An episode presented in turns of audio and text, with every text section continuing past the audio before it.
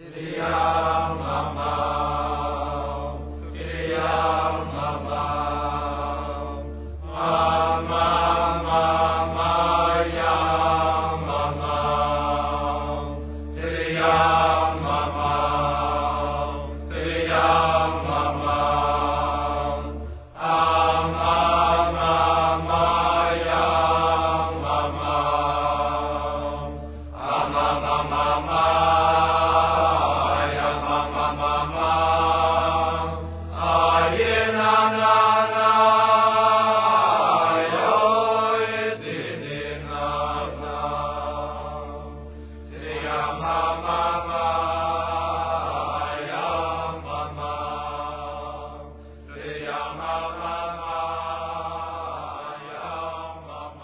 they tell the story of this young boy walking in the street, and he meets the family's old friend, an Indian doctor from the Far East, somebody steeped in the Far Eastern spiritual traditions.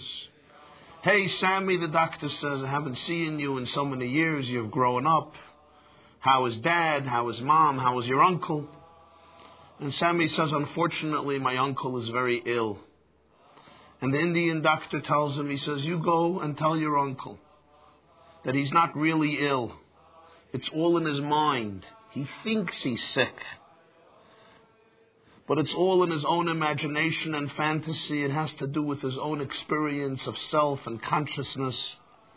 He's not ill, he just thinks he's ill. Okay, if that's what you say. Two weeks later, the boy is walking again in the streets, meets the Indian doctor. Hey, Sammy, how is your uncle doing? He says, My uncle thinks he died. The pain that people experience in life is not only in people's minds, it's part of reality, and often very raw and painful reality.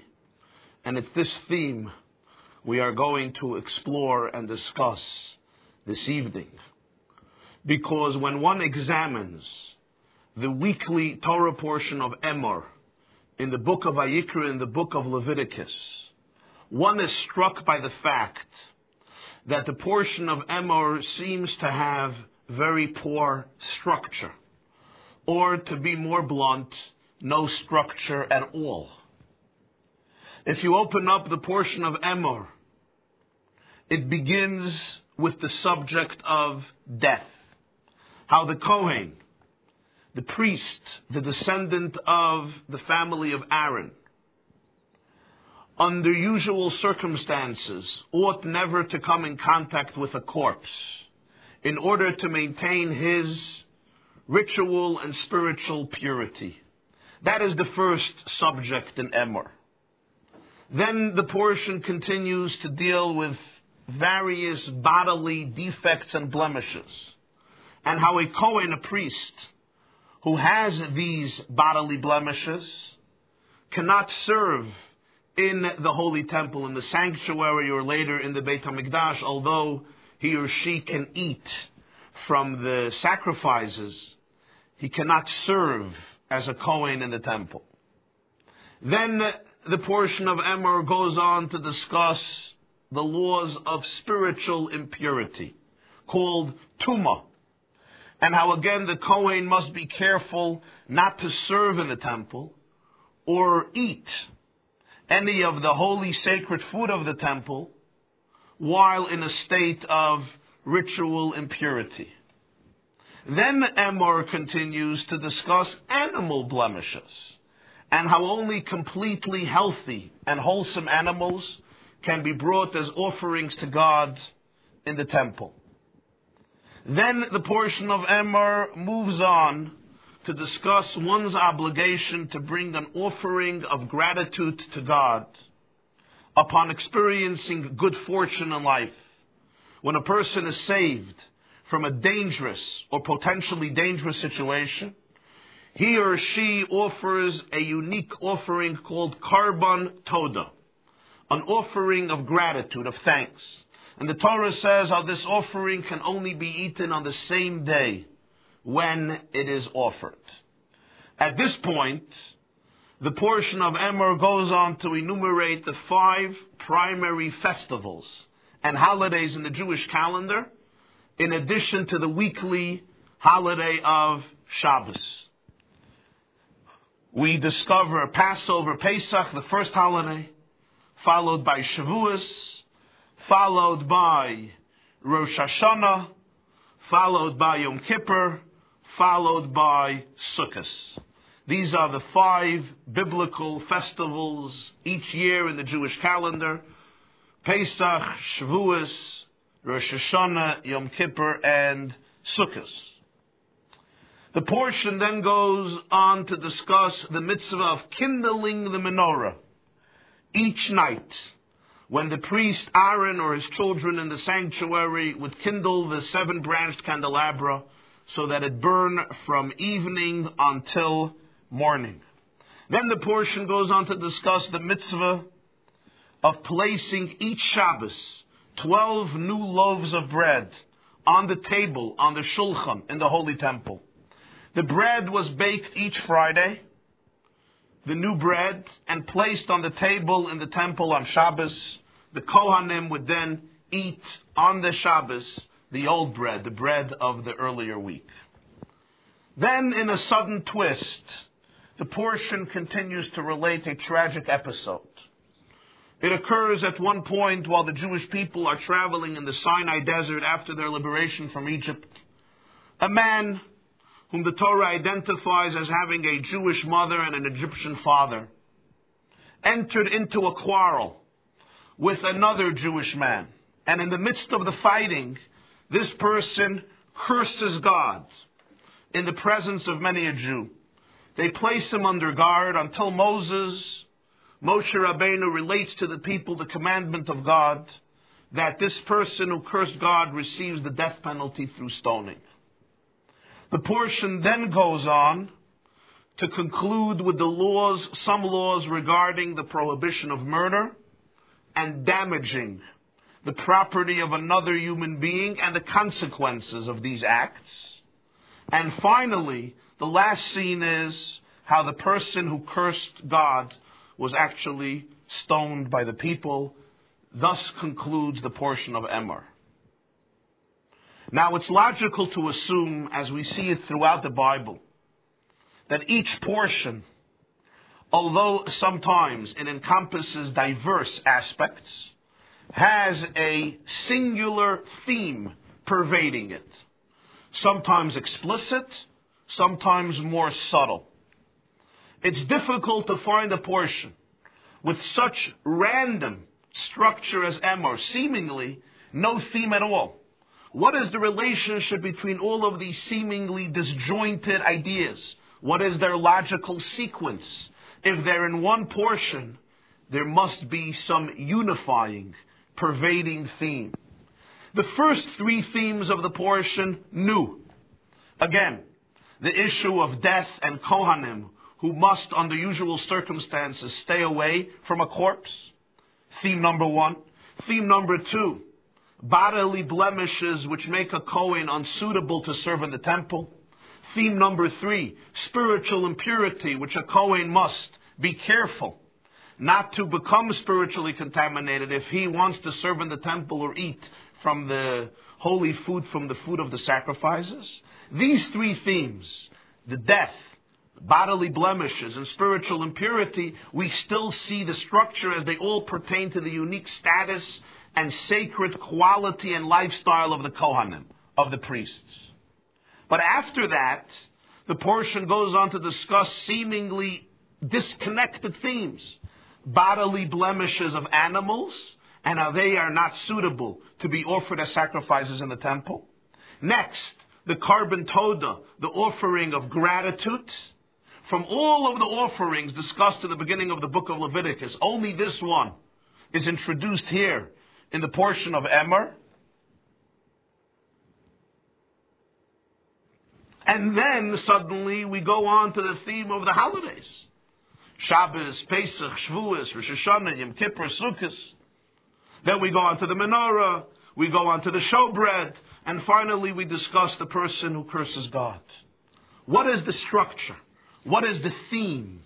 What is the logical sequence of all of these ideas? And yet, upon deeper reflection, astonishingly, we discover a profound singular theme pervading this entire portion of Emor. And I think we could sum it up this way.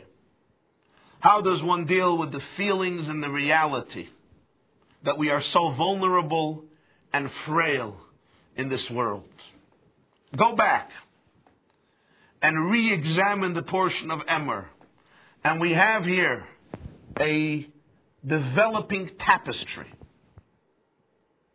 of the great fears, challenges, challenges and concerns that the human being ought to confront during his or her journey on earth. If we revisit the portion, we will see that the first half of the portion is essentially dealing with five themes. Because our vulnerability, our inability to have full control over our lives, expresses itself particularly in five areas. And they are articulated subtly in the first five subjects dealt with in the portion of Emor. First and foremost, Emor confronts the reality of death. Nobody lives forever. You sometimes know somebody your whole life. You develop the deepest relationship with them. And then one day, they're gone. The mystery, the pain, the shock, the sense of loss, and perhaps above all, that sense of finality. This person you will not see again. You will not be able to talk to again. You will not be able to listen to again. This is the first, most painful reality of living. A child loses a parent. God forbid a parent loses a child. Siblings, friends, close familial relationships. The reality of death touches each human being sooner or later, hopefully only later. Then there is the second theme in Emor bodily blemishes.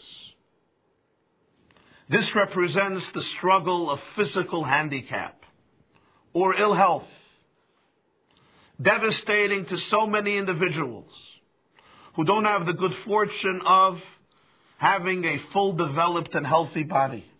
It includes the struggle of aging, when the capacity that one had during young years are not here anymore. It includes all forms of bodily blemishes, handicap, limitations, and illness. This is the second major painful reality humans confront in life the struggles of health. And then there is the third theme in Emor. We discussed the death, which is the beginning of Emor, bodily blemishes, and then there's the third theme, spiritual impurity representing deeper psychological and spiritual wounds in life. These are the emotional struggles we have, the spiritual voids. Even if we are completely healthy physically, we have no handicap. The body is in perfect shape and condition. Yet there is often internal strife, anxiety, loneliness, angst, despair, often very painful. The mental challenges that some people have are often far worse and devastating even than physical challenges. And sometimes much less noticeable.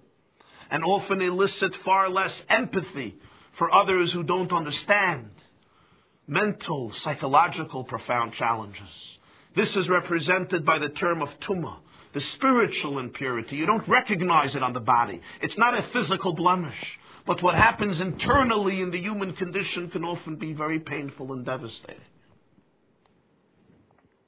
And then there's the fourth theme in Emor financial insecurity, represented by the concept of animal blemishes, the deficiencies in our property. You can be healthy, physically, psychologically. But the stress of money, of making a living, of making ends meet, of paying bills, covering debt, running a business, can often be overwhelming and drain us profoundly, especially in times of recession and economic meltdown, but even in the best of times. The struggle of money, of finances, that every person has. You have to support yourself, your family, and all the other financial responsibilities you have. They create a burden and a heavy challenge in life. For some people, it becomes absolutely overwhelming. They have no day, they have no night, they have no tranquility, they have no serenity. Hence, we come to the fifth major issue we confront in life, and this is our general sense of insecurity and vulnerability in this world. And thus the need to be grateful for each and every blessing in our life, for each and every day in our life. This is represented by the korban toda, the offering of gratitude that is brought upon good fortune in life and can only be eaten during that day, not the next day. Representing that we know full well that my luck today may not last me tomorrow. There are no guarantees in life. Each day deserves another thank you. Each day is another miracle. This demonstrates to us how little control we have. Today I may be on top of my game, on top of the world, and I say thank you. Comes the Torah and says this offering you can only eat today. You can't eat it tomorrow. Tomorrow requires a separate thank you, a separate miracle. This is a painful realization when we realize really how little control we have. You know, today's day demonstrates this point so dramatically. Just a few years ago, there were so many people who truly felt they were on top of their game. They did all the right things. They were smart, thought out, calculated, logical. They worked hard. They saved up the way they should have saved up. Everything seemed to fit perfectly. And some felt a certain sense of entitlement. Feinschmeckers higher caliber people who did it right and did it well and worked hard and had enough saved up, and then comes a crash and a meltdown. And people suddenly discovered that in truth we have very little control. As much as we control our lives, and as thought out as we are, we're ultimately very frail and vulnerable. This is represented by the korban toda. You need to give a special offering of thanks. It cannot be taken for granted. But on the other hand, this can generate a very powerful sense of insecurity and vulnerability and frailty. So these are the five themes in the beginning of Emor. In a subtle way, conveying the five major painful realities of life, which each of us must confront at one point or another. Death, loss of a loved one physical handicap, limitations, and illness, psychological and spiritual turmoil, wounds, and anxiety. Number four, financial stress. Number five, a sense of insecurity in this world. How do we deal with these five realities?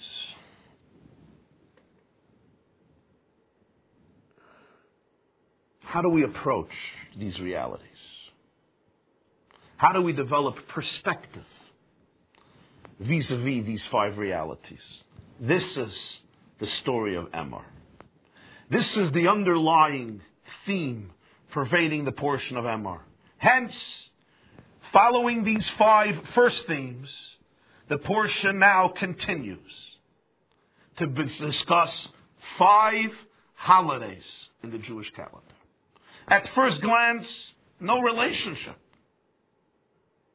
Death, bodily blemishes, impurity, spiritual impurity, animal blemishes, offering of gratitude, and the holidays. What's the relationship? The deeper layer, however, when we explore the deeper layer of Emor, the second half of Emor, discussing the five holidays in the Jewish calendar, present us with an approach, if not an answer, to the first five dilemmas in the beginning of Emor. So the five festivals in the second half of Emor represent a five step program of birth, spirituality, renewal, transcendence, and surrender as an approach to deal with the circumstances of loss, handicap, psychological wounds, financial stress, and the sense of insecurity in the beginning of the Parsha. Let us now go through the five holidays and see how this approach develops. Pesach, Passover. Pesach is described as the holiday of birth. It's the time when the Jewish people were born collectively as a people, and thus a time of birth individually as well. There's in fact a whole chapter in the prophet of Yecheskel, Ezekiel, and you have it in your curriculum on below the video, where he describes the process of the exodus of Egypt, Yitzias Mitzrayim, liberation from Egypt, as a process of birth the Jewish people were born. Till then, they were slaves, similar to a fetus in the womb of its mother. They were consumed, they were swallowed up by the Egyptian nation with no independence, no autonomy, no freedom, no liberty on Passover. They were set free at last, born in the image given of the fetus emerging from its mother's womb as an independent, viable child.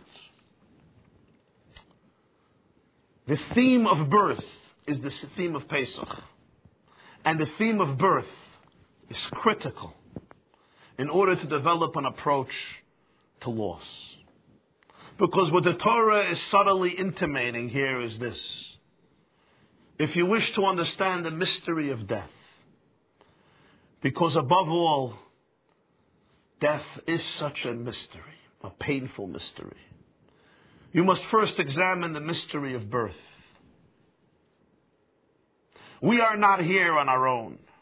We came into this world at a singular moment, and we leave at a singular moment. The book of Iyov, the book of Job, in the Tanakh, confronts theodicy, the question of why good, why bad things happen to good people. It's a painful book. Iyov is a good man and yet suffers so much pain. Beginning with loss, the death of loved ones, illness, poverty, and all of the maladies and the curses and the hardship that take over Iyov's life. And sometimes you look around and there are modern day Jobs.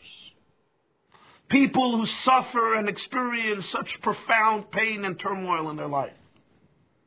Good people, fine people, wonderful people, innocent people. Job's friends come, they visit him, and they try to explain to him that he's guilty. He's at fault. It's his sins, mistakes, transgressions which brought upon him such bad fortune. Job cannot accept that. And ultimately, when God speaks to Job, he expresses how upset he is with his friends, who somehow know how to simplify and rationalize the pain that their friend Iyov is experiencing. But when God does reveal himself to Iyov, when God does speak to Job, in chapter 38, it takes 37 chapters to get there. We expect God to give an answer. Why? No such answer comes. Instead, God asks Job many questions. The first question, chapter 38, you have it in your curriculum. Where were you when I founded the earth, Iyov? And he goes on and on to explore nature. Are you there with me when droplets of rain are formed? Are you there with me when rain turns into ice? Do you know the mystery of snow? Do you understand the power of the thunder and of the lightning? Cycles of nature, process of birth, of death, And this continues for a few chapters. What is his message to Job? What is he telling Job?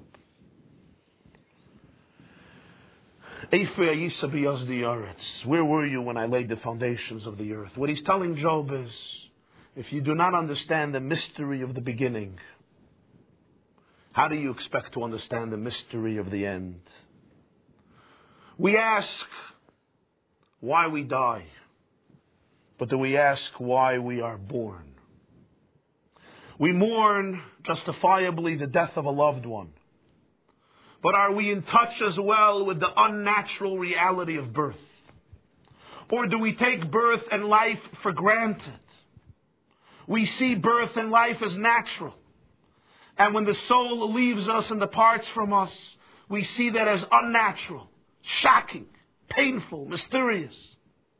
That's the natural intuition of the human condition comes God and tells Job that's true. But death is a mystery. Isn't birth the same mystery? We cannot understand why people die, but can we understand why they are born? This is not an answer. This is not an answer which takes away the pain or the shock or the stunning reality or the sense of loss and void that many people grow up with, especially when the loss happens at a young age. But what Pesach represents is the often overlooked truth that every single birth is nothing less than a miracle. Just as the birth of the Jewish people on Passover was nothing less than a miracle. To extract Lakachas lo goy mikerev goy to extract one nation from another nation, to liberate the Jewish people from the Egyptians was nothing less than a miracle and it should never be taken for granted. Life is not a given, birth is not a given. Birth is God saying, I want you here for this particular period of time to fulfill a mission. At one moment in time, God breathes a soul into our tiny bodies, and at one moment in time, God reclaims that sacred soul back to Him. Birth, He exhales, exhales, and death is when He inhales. I once read a story, a very painful story, about a uh, child who was terminally ill. And uh, during a conversation this child had with its, with its mother, the boy turns to his mother and says, You know, mommy, what will happen to me after I die? What will remain of me? What will become of me? And the mother responded to her child. She said, You know how sometimes you don't go to sleep in bed? You rather fall asleep on the couch or on a chair or on the floor somewhere in the house. And what does mommy do then? Mommy comes to you middle of the night and with love lifts you up cuddling you, embracing you, and carries you silently to your bedroom, to your bed, to the place where you belong. There will be a moment, the mother tells the child, when God too will come, cuddle you, embrace you, and take your soul back to its place, where it was thousands of years before you were born, and where it continues to live after you pass on.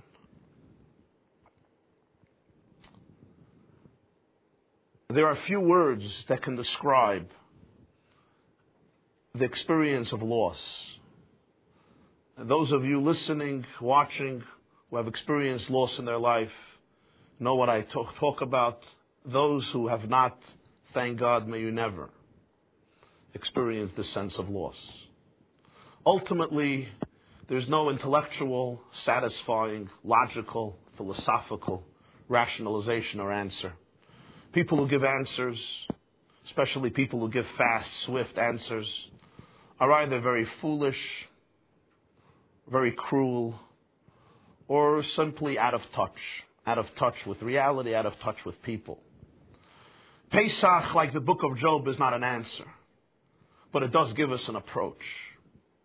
And the approach it gives one is remembering don't take birth for granted. Don't only ask why somebody dies.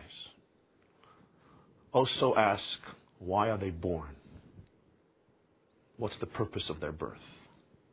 What is the meaning of being? What is the meaning of existence? If we don't take that for granted, if we, I'm sorry, if we take that for granted, if we don't ask that question, death is absolutely inexplicable. But when we understand that life is a journey, and it's a journey which begins at the first moment, that miracle,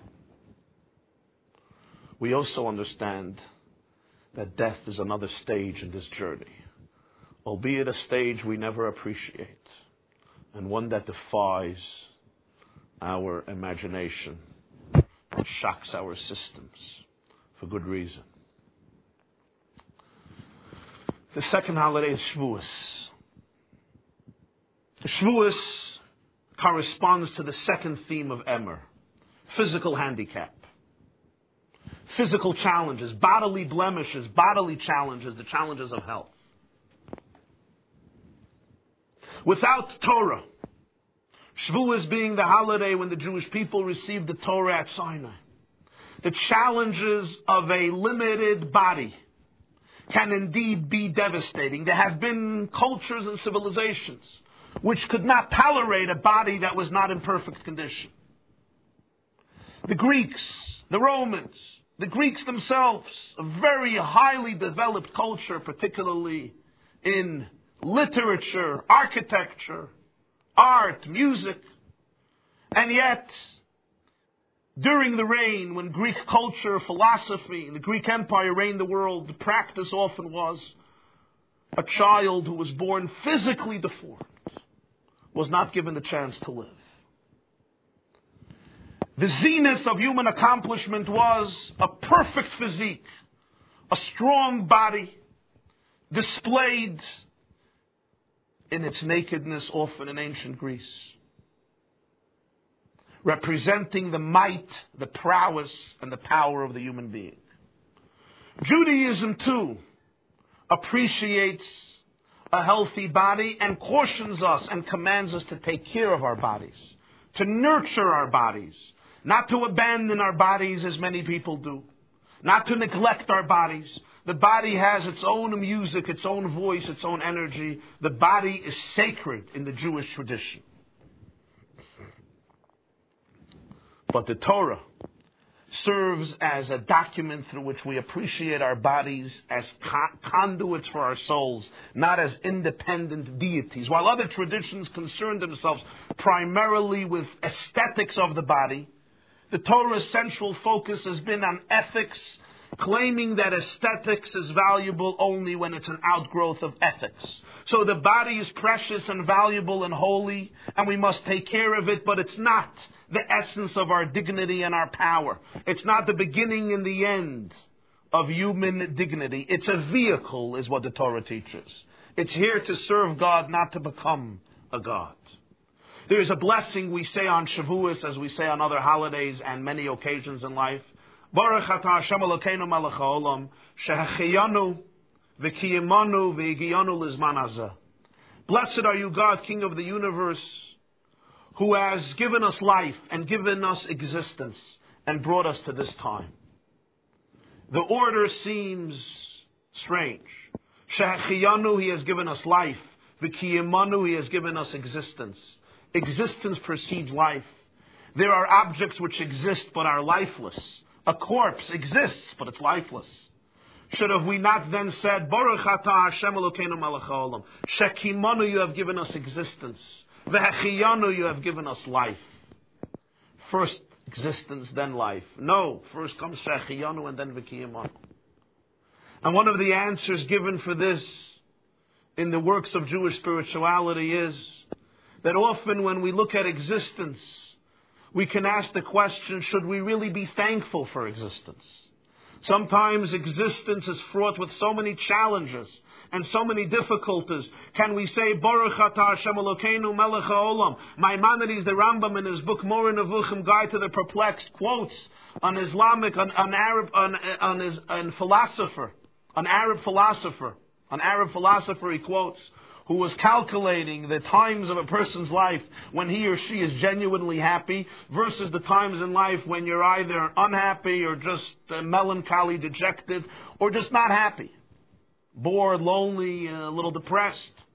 Now ask yourself, during the day or during the week, count the times when you really are happy, when you say, ah, it's great to be alive. Versus the times when life is just boring or stressful or worse, you're in a bad place, you're melancholy, you're dejected, and tell me, tell yourself, which exceeds the other. And then often, of course, the times of unhappiness are far more than the times of happiness when you could say, ah, this is what makes life worth it. This is what makes life worth living. So if we would begin with Baruch Hashem Shekimanu, the question is existence. Is existence really something we should be grateful for? The famous Talmud and Eruvin, tractate Eruvin, where the sages concluded. It would have been much easier for a person not to have been created rather than to have been created. In the neighborhood where I grew up, there was uh, there is a Jew who likes saying l'chaim. You may call him a, a, a seasoned alcoholic. And he once told me an insight, a cute insight. The opening verse of the Torah is Bereshis bara Lakimus Hashemaim V'Sarts. In the beginning, God created heaven and earth. So Rashi writes, the first Rashi, Amar Reb Yitzchak, Loi Hayat Tzarech La'ascheles HaTorah. The Torah didn't have to begin this way. The Torah should have began another way. So he explained, he says, the opening verse is Bereshit bara Lakimus Hashemaim V'Sarts. In the beginning, God created heaven and earth. So Rashi says, Amar Reb Yitzchak, Loi Hayat. There was really no need for it. Because often the pain of existence is very difficult. People, yes, drink. They drink alcohol to drown their sorrow. They fail to realize that sorrow floats. This was another quote I heard from this man. And so, Shekimanu, you can't begin the blessing with Shekimanu, you begin the blessing with Shechiyanu. Shachiyanu, He has given us life, doesn't only refer to physical life. It refers to that statement we say each night in the evening services, Kiheim Chayenu. The Torah represents our life. Or in the Amida we say, Torah Chayim, you have given us a Torah of life. The Jewish people refer to Torah as life. Torah Chayim, Kiheim Chayenu. God, you have not only given us physical life, you have given us the Torah. Then, once you have the Torah, now you could be thankful for existence. Because Torah gives meaning and dignity to every moment and experience of life. Torah never tolerated the notion that if the body is not in its full optimal health, a body is often handicapped. Some people are born with handicap. Some children are not fully developed. Torah never says their life is any less valuable than the life of a perfectly muscular, strong body. Because the value of life is not defined only by physical terms. And the dignity of a human being is not defined exclusively by the body. Yes, the body is precious and holy and sacred and we must nurture it. But Shavuos gives us an approach that even a body which has limitations, and every body is ultimately limited, that every body face, everybody faces its mortality and faces the reality of aging, and it's one of the most difficult realities of life. But with the shechiyanu, with the sense of purposefulness that the Torah gives to every moment and experience of life. The Torah recognizes that life is a roller coaster and believes that every moment is permeated with an opportunity to serve God through the particular circumstances of that moment and the limitations of that moment. That gives us an approach of meaning to help us deal with the difficult challenge of an imperfect body. Rosh Hashanah, the third holiday. This corresponds to the third reality we deal with in Emor, spiritual impurity representing emotional turmoil, spiritual wounds, psychological challenges, and mental pain. What is Rosh Hashanah? Rosh Hashanah, the opening day, the beginning of a new year. The opening of the Aseres Tshuva of the 10 days of return and repentance allows us the opportunity for psychological and spiritual cleansing and renewal. The Tanya famously states, and you have it in your curriculum, that on each Rosh Hashanah a new light comes down. An energy which you can tap into which has never before flowed or vibrated in the universe. Rosh Hashanah is not just a day that we create as the new year. There is a new energy you can tap into on Rosh Hashanah, which allows you to begin with a clean slate, to begin anew. Rosh Hashanah is, of course, the day when Adam and Eve were created. Adam and Eve, the first human beings, were created. Each of us then is recreated on Rosh Hashanah. And how were Adam and Eve created? So Genesis tells us in Bereshis, God created Vayivre Elokim Adam B'Tzalmo. God created the first human being, Adam and Chava, who were like Siamese twins, attached. Du Partsufim, they were attached sharing the same back. God created Adam B'Tzalmo in his image. B'Tselem Elokim Bara also in the image of God. But what is the meaning that God creates Adam and Eve in his image? Doesn't the Bible, doesn't the Torah tell us again and again that God has no image? Moses, Moshe warns the Jewish people, don't carve out an image of God. God has no image. God is imageless. And yet in the beginning of the Torah, on Rosh Hashanah, the first Friday of creation, Yom HaShishi, Adam and Chava are created in God's image. And one of the answers and explanations for this, one of the simplest and deepest answers, is that precisely is the message. God has no image, no fixed image. When we say the human being was created in God's image, it means that the human being, in truth, also has no image. We do have an image. We do have a personality. We do have an identity. But deep down, the person has no fixed image because you're created in God's image. God has no image, which means you can choose to recreate your image. We are not slaves to our fixed identity. I can choose my image. Yes, it's often very tough. It's often very challenging. We have wounds. We have natural reactions and instincts based on the experiences of our life. We develop attitudes. We develop insecurities. We develop fears. We develop guilt. We develop shame. And often we live based on that image which we develop. Comes the Torah and says on Rosh Hashanah, you're recreated in God's image. God has no image, you also don't have an image. You can recreate your image. You have the choice to redefine yourself. So Rosh Hashanah doesn't always give the answer to all of the psychological and spiritual wounds we have. But it does give us the energy to be able to stand up and to the best of our ability, choose our course in life. Recreate ourselves anew. Redefine your attitudes, your perspectives, your energy, your choices, and who you are. Because you have no image. You can create it, you can choose it. Yom Kippur. Yom Kippur corresponds to the fourth theme in Emor financial insecurity, financial stress represented by the animal blemishes. On the holiest day of the year, Halacha tells us, you have it in your curriculum, Domin Kamalachim, the Jewish people are compared to heavenly angels. One day a year we transcend our physical identities. We don't eat, we don't drink, we dress in white. We're in shul praying all day. This grants us the gift of liberating ourselves from the power that money and physical properties hold over our lives. One day a year, you're not a physical creature. Sure, you have a body. You're still a human being here on earth with all of the limitations of a human being. And yet, Yom Kippur, there is an energy which allows us, to a certain degree, to experience ourselves, To experience yourself like your soul was before you were born. This is the meaning that Yom Kippur were like angels. Before you were born, you were a soul. You're still a soul. It's not just you have a soul in your body. You are a soul. Your soul has a body too. This helps us remember that money is a tool. It's a means. It's not an end. Of course we need money. But we are not money. We are transcendent.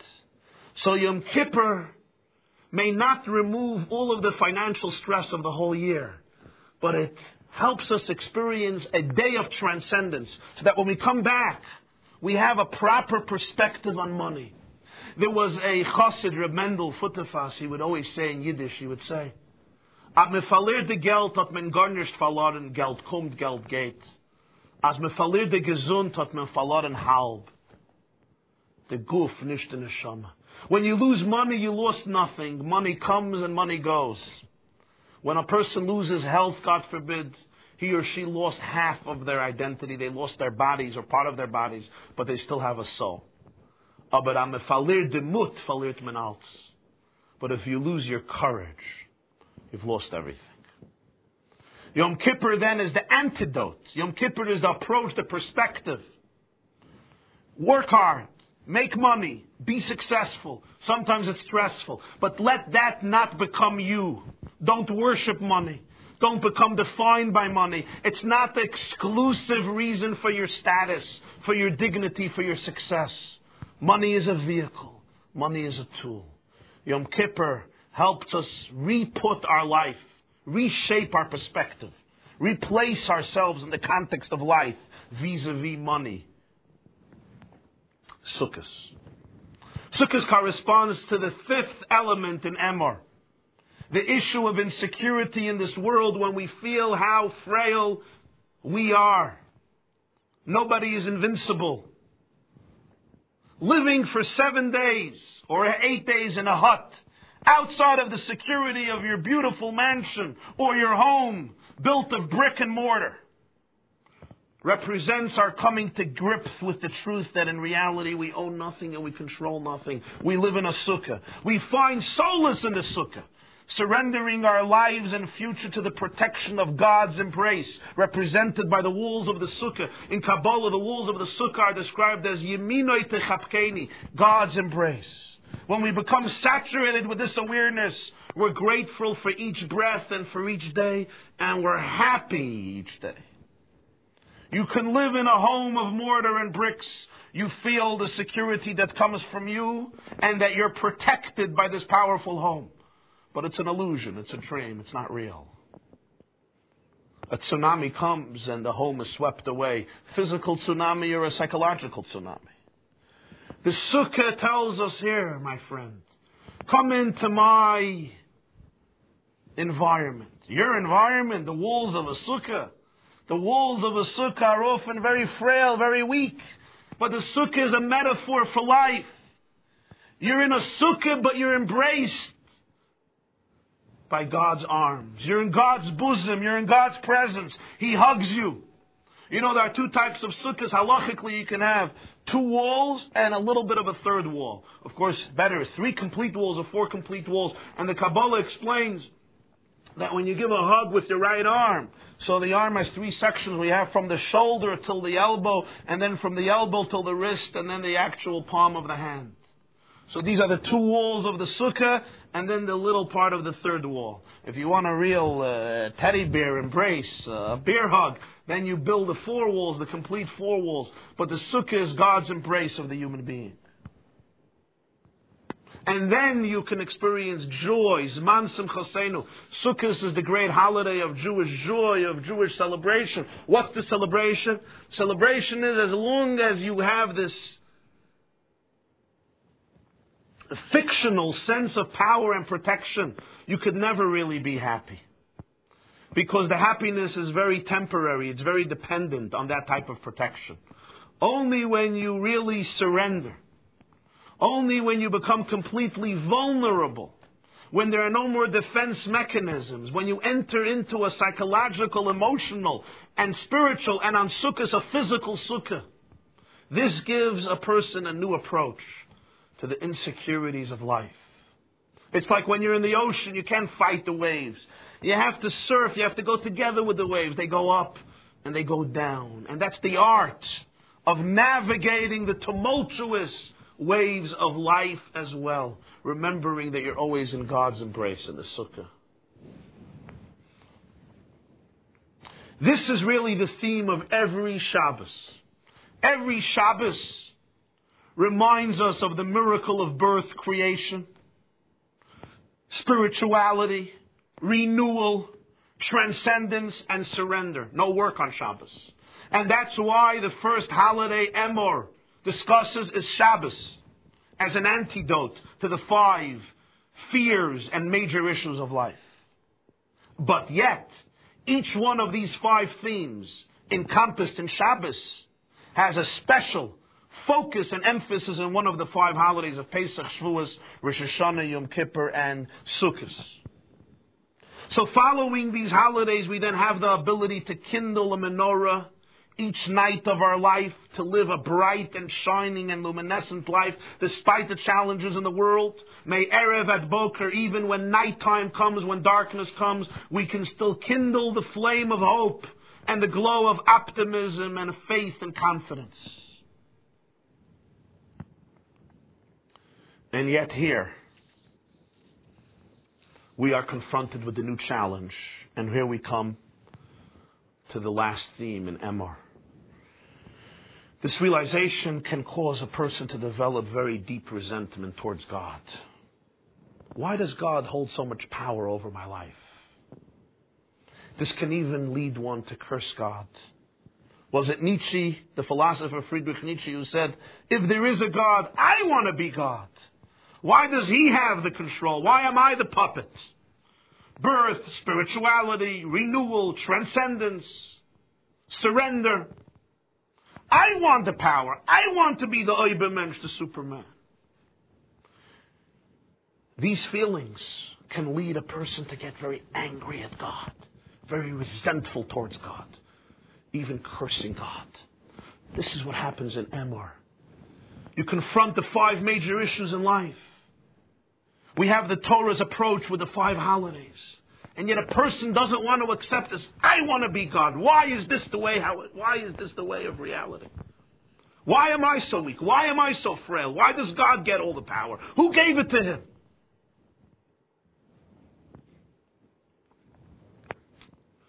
And the result of that is stoning. Rabbi Schneur Zalman of Liadi and Likutei explains skila stoning is not just a physical punishment. Every element in Torah, every story in Torah has a deeper psychological layer. Stoning represents when nasa liboy ka'ev, and you have it in your curriculum, your heart becomes stone-like. Unmoved, cold. Are people whose heart becomes stone-like. No fluid, no liquidity. They become one big hard stone. Tough, cold, often bitter, resentful, not moved, not excited, no vibrations, no spirit, no joy. Because when I curse God, when I ultimately resent and become bitter, who am I really cursing? Who am I really detaching myself from? Who am I giving up on? You see, we often make a mistake when we look at God as some heavenly reality above us, very, very strong guy who has the power to punish and has the power to reward. And I say, why you? Who are you? I can't live with the feeling that I'm so mediocre, I'm so insignificant. But as Kabbalistic and Hasidic literature explains so well, God is not only above, God is within. In other words, God is another term for your own core of reality. Detaching from God doesn't mean you're detaching from a monarch. Detaching from God essentially means you're detaching from the essence of reality, from your own core, from your own essence.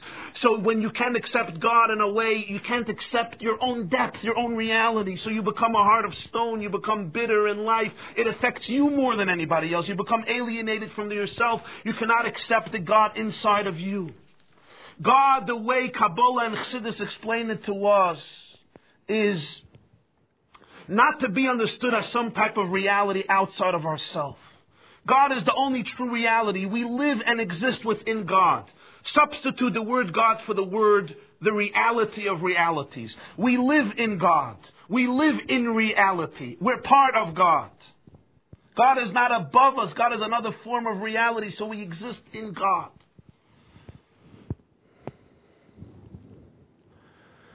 So there's no competition between you and God.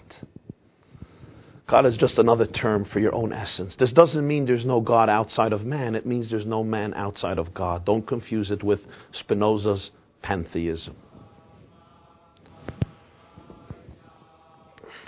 And when we can't embrace that core, we curse God. Somebody curses God. It's a way of cursing yourself. In Yiddish, when you say he cursed somebody, you say er shiltzich. He's cursing himself. You know, I point a finger at you, I'm also pointing four or three fingers at myself.